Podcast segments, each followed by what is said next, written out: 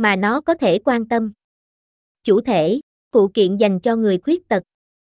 Kính gửi quý bà, quý ông. Như bạn đã biết, nhiều công ty công nghệ khác nhau đang phát triển các thiết bị hỗ trợ dành cho người khuyết tật có tiềm năng đáng kể giúp cuộc sống của họ trở nên dễ dàng hơn. Nhưng có một vấn đề, đây là những sản phẩm được đầu tư nhiều nguồn lực để phát triển, do đó chi phí tài chính của chúng đặc biệt cao. Những người khuyết tật, như tôi chẳng hạn, thường không đủ khả năng chi trả cho những sản phẩm này với giá thành cao. Vì vậy, tôi kêu gọi bất cứ ai có ý tưởng sáng tạo để giải quyết vấn đề hãy viết thư cho tôi về nó. Trân trọng.